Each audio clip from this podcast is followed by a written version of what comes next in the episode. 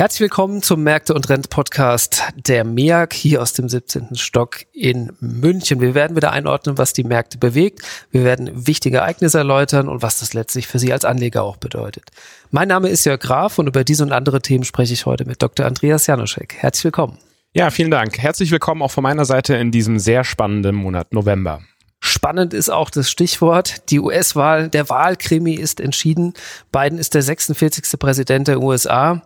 Das Repräsentantenhaus geht wahrscheinlich auch an die Demokraten mit einer sehr hohen Wahrscheinlichkeit sogar. Der Senat ist noch unentschieden. Wahrscheinlich wird es eine Stichwahl im Januar geben. Man muss sagen, das war schon ein heftiger Wahlkrimi und, und die Aktienmärkte haben dazu entsprechend ihr Übriges getan. Was ist da passiert, Herr Dr. Januszek? Ja, also wir hatten eine lange Wahlnacht und äh, haben uns natürlich auch morgens früh schon äh, hier komplett äh, zusammengesetzt im ganzen äh, Portfolio-Management ich glaube, die erste Nachricht war, dass es doch nicht diesen klaren Democratic Sweep geben wird, äh, oder zumindest sah das erstmal nicht danach aus, wie es äh, vorher vermutet wurde aufgrund der fehlenden äh, Mehrheit im Senat, die jetzt noch nicht da ist für die Demokraten. Was hat das bedeutet? Also gerade bei den Technologiewerten gab es erstmal eine sehr positive Reaktion, äh, was daran liegt, dass eben nun keine stärkere Regulierung für Technologiewerte befürchtet wird, die man im, im Falle eines Democratic Sweeps äh, hatte.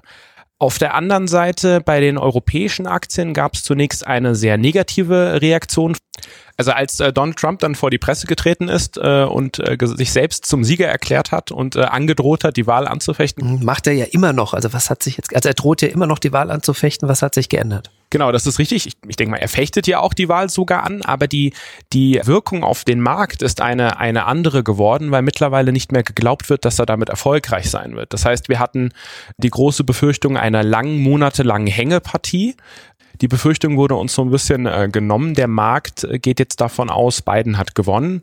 Trump wird jetzt noch ein bisschen poltern und wird versuchen, das Ganze anzufechten, aber wird keinen Erfolg damit haben. Und dadurch haben sich die Märkte dann wieder beruhigt. Also in Summe doch ein ganz guter Ausgang, kann man so festhalten, oder? Definitiv. Also die Märkte waren danach äh, wieder deutlich stabiler. Es äh, war nur in der Wahlnacht äh, sehr abwechslungsreich zwischenzeitlich. Das ist schön formuliert, ja. Die ganze Welt ist natürlich jetzt Richtung Biden, ne, hat, hat auch schon gratuliert. Es könnte natürlich auch noch sein, dass der Wahlkrimi doch noch nicht ganz vorbei ist. Also ich sag mal, alles ist ja tendenziell möglich. Auch das?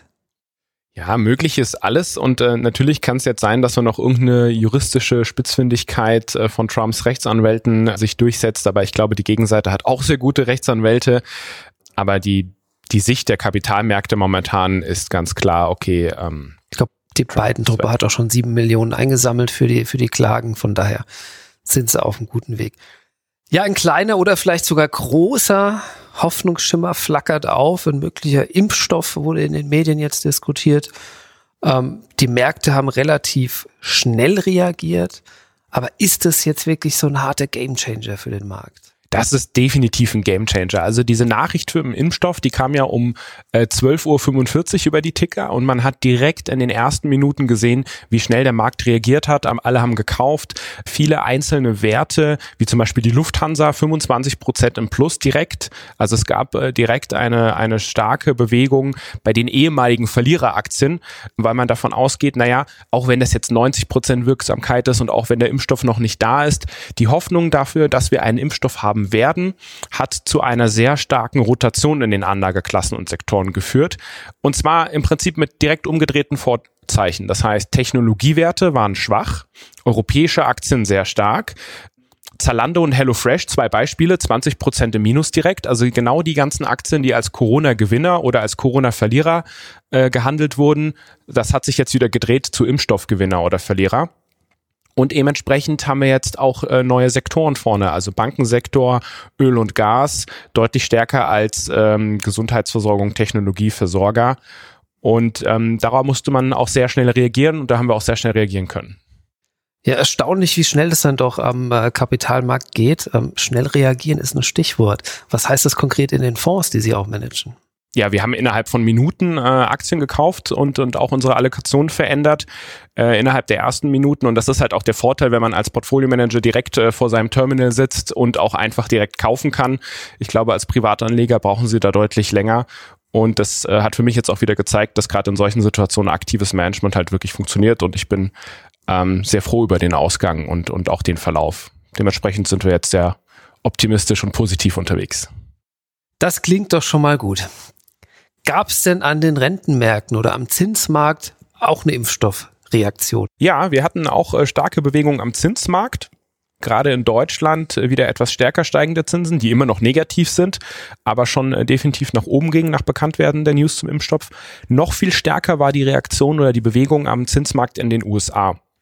Also die zehnjährigen US-Zinsen waren im Sommer unter 0,6 Prozent und bewegen sich jetzt so langsam wieder auf die 1-Prozent-Marke zu. Und ähm, da hatten wir zwei Effekte. Also einmal schon in der Wahlnacht starke Bewegungen.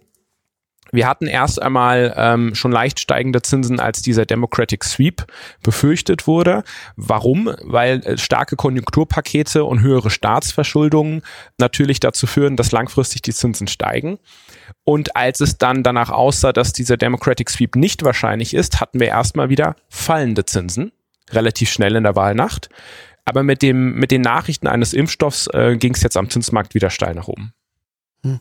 Da merkt man wieder mal deutlich, es werden Erwartungen am Kapitalmarkt gehandelt. Das zeigt das letzten Endes nochmal deutlich auf. Genau, also ich meine, wir haben ja jetzt folgende Effekte. Wir hatten die Zentralbanken, die stark unterstützt haben und auch die Zinsen gesenkt haben. Wir haben die großen Fiskal- und Konjunkturpakete am Markt. Die Staaten verschulden sich immer stärker. Irgendwann mal muss das Ganze auch zurückgezahlt werden. Und jetzt ähm, stellt sich natürlich auch so ein bisschen die Frage, dadurch, dass es den Impfstoff gibt, ob man jetzt noch so viel ähm, Unterstützung durch die Zentralbanken überhaupt braucht oder ob das nicht wieder auch etwas nachlässt. Und ähm, dementsprechend ist das Ganze jetzt gedreht. Noch haben wir den Impfstoff nicht, aber er steht in Aussicht, sagen wir es mal so. Klar, aber die Kapitalmärkte handeln immer die Zukunft und für den Kapitalmarkt gibt es seit äh, Montag 12.45 Uhr einen Impfstoff. Okay. Wenn jetzt die Zulassung kommt durch die FDA, also die amerikanische Zulassungsbehörde oder und durch die europäische, gibt es dann nochmal einen Schritt nach oben oder ist das jetzt einfach schon alles eingepreist, wie Sie gesagt haben? Also ich glaube, der, der überraschende Schritt nach oben, der ist jetzt schon, schon passiert. Mhm. Ähm, manchmal gibt's ja auch so Buy the Rumor, Sell the Fact. Das heißt, äh, wenn äh, die Börse läuft schon ganz gut, wenn sie irgendetwas erwartet und dann, wenn es eingetreten ist, ist, ist, ist die Party eigentlich vorbei. Ich würde jetzt sagen, ganz entscheidend ist, dass die Unternehmen auch jetzt wieder Gewinne einfahren. Also wenn Sie sich jetzt nur überlegen, welche Unternehmen momentan wirklich Schwierigkeiten hatten, ähm, ihre Gewinne zu erwirtschaften, das wird ja noch wirklich äh, dauern. Die Aktienmärkte schwanken angesichts des Wahlkrimis und des Impfstoffs. Die Rentenmärkte haben sich auch deutlich bewegt. Ich nehme mal an, die Rohstoffe können sich davon nicht abkoppeln. Klar, also gerade die beiden äh, wichtigsten Rohstoffe, über die wir hier mal sprechen, Gold und Öl, haben sich sehr stark bewegt. Also der Goldpreis ist ja immer der sichere Hafen und der Zufluchtsort von Anlegern. Und die Anleger haben hier ähnlich wie bei den Technologieaktien auch sehr schnell das Geld wieder aus äh, Gold abgezogen. Auch sind steigende Zinsen immer Gift für, für Gold, weil Gold wirft ja keine Zinsen ab und dann werden US Treasuries wieder attraktiver im Vergleich dazu. Deswegen war das jetzt sehr wenig überraschend, dass der Goldpreis wieder gefallen ist. Und ebenfalls wenig überraschend war natürlich die starke Reaktion beim Ölpreis, ähm, auch auf die positiven Nachrichten, weil man jetzt natürlich davon ausgeht, wir fliegen wieder mehr, wir fahren wieder mehr mit dem Auto. Ob das gut fürs Klima ist, ist eine andere Frage, aber definitiv ähm, für die Ölwirtschaft und den entsprechenden Sektor. Gestern kamen Nachrichten, dass die Wirtschaftsweisen eigentlich eine bisschen bessere Konjunktur für Deutschland erwarten als äh, im Sommer prognostiziert wurde. Das sind ja positive Nachrichten. Das zum einen und äh, dies gepaart mit dem Konjunkturpaket aus der EU, was gestern verabschiedet wurde. Die ersten Zahlungen sollen im Februar laufen. Ähm, ich würde jetzt sagen, der zweite Hoffnungsschimmer am Horizont oder der dritte sogar schon. Ja, klar, natürlich. Also im Endeffekt haben wir jetzt eine sehr gute Situation, dass wir einerseits noch die Unterstützungsmaßnahmen haben und eben auch Licht am Ende des Tunnels, dass wir die Pandemie besiegen können. Wir haben jetzt so ein paar Hoffnungsschimmer aufgezeigt. Ne? Ähm, was ist denn, wenn diese alle im Markt, wir haben ja vorhin gesagt, am Kapitalmarkt werden Erwartungen gehandelt. Was ist denn, wenn die jetzt, ich sag mal, verarbeitet wurden? Was kommt denn dann? Was ist mit möglichst steigenden Zinsen oder ne? also solchen Faktoren dann. Genau, es ist ganz wichtig, weil ähm, man sagt immer so schön, am Markt ist das jetzt eingepreist, also die guten Nachrichten sind dann eingepreist mhm. und dann äh, wird natürlich schon wieder als nächstes sich die Frage gestellt, mh, hm, können jetzt nicht doch noch neue, neue Risiken auftreten. Ähm, das größte Risiko, was wir jetzt definitiv beobachten müssten, wären äh, zu stark und zu schnell steigende Zinsen. Also wenn wir jetzt wirklich zu schnell steigende Zinsen haben, dann könnte das zum Problem werden, auch äh, für die Aktienmärkte. Aber im Moment ist das eigentlich vor allem eine, eine Umallokation von Geldern aus äh, sicheren äh, Häfen wie Gold und, und Staatsanleihen wieder in die Aktien. Wie immer, Sie kennen das schon, meine Frage, was heißt das jetzt eigentlich für die Anleger? Also im Großen und Ganzen haben wir momentan ein sehr gutes Umfeld für die Anleger und wir sind auch momentan ähm, optimistisch positioniert. Ich glaube jetzt nicht daran, dass es das gewesen ist mit dem einen Tag, weil die Märkte natürlich auch immer ein bisschen länger äh, brauchen. Das heißt, wir hatten natürlich diese sehr starke Reaktion äh, ins Positive an einem Tag, dann folgt danach normalerweise immer auch so eine Phase der Konsolidierung und einige nehmen Gewinne mit. Aber im Großen und Ganzen haben wir schon noch einiges an Aufholpotenzial. Also gerade wenn man sich den europäischen Aktienmarkt anschaut, im Vergleich zum amerikanischen Aktienmarkt, der US-Aktienmarkt getrieben durch die Technologiewerte ist ja jetzt sehr stark gelaufen und der europäische Aktienmarkt hat da noch einiges an, an Aufholpotenzial und deswegen sind wir auch gerade für die europäischen Werte, also all das, was jetzt sehr unbeliebt war und eher schlecht gelaufen ist die letzten Monate, sind wir weiter konstruktiv. Und da reicht nicht nur ein starker Tag. Ich glaube, dass ähm, wenn wir jetzt keine Enttäuschung sehen, dass der Impfstoff ähm, doch nicht kommt, ähm, dass wir da aus einer Kombination aus guten Nachrichten, nämlich Biden neuer Präsident und nicht mehr Trump und wir können die Pandemie besiegen, dass das den Markt weiterhin trägt, langfristig. Okay. Ähm, dass das jetzt zum Jahresende hin eigentlich eine gute Stimmung geben sollte am Kapitalmarkt, wenn keine neuen Risiken dazukommen. Ähm, klar, da gibt es jetzt auch den Brexit zum Beispiel, aber das sind meiner Meinung nach äh, eher so Nebenthemen im Vergleich zu den beiden großen Themen, wer wird Präsident und was, was machen wir mit der Pandemie. Und da muss ich sagen, die letzten paar Tage waren beide sehr positiv. Hm, zumal der Brexit wahrscheinlich eher Großbritannien selbst mehr schadet als der EU wahrscheinlich. Genau. Ne? Anlageklassen, für die es jetzt ein sehr gutes Umfeld ist, ähm, haben wir auch im Bereich der Schwellenländeranleihen und der Unternehmensanleihen. Also unsere beiden Favoriten momentan auf der Anleihenseite sind definitiv nicht mehr die Staatsanleihen, also die sicheren Häfen. Die Staatsanleihen sind momentan eher äh, nicht bevorzugt, sondern Anleihen von Schwellenländern.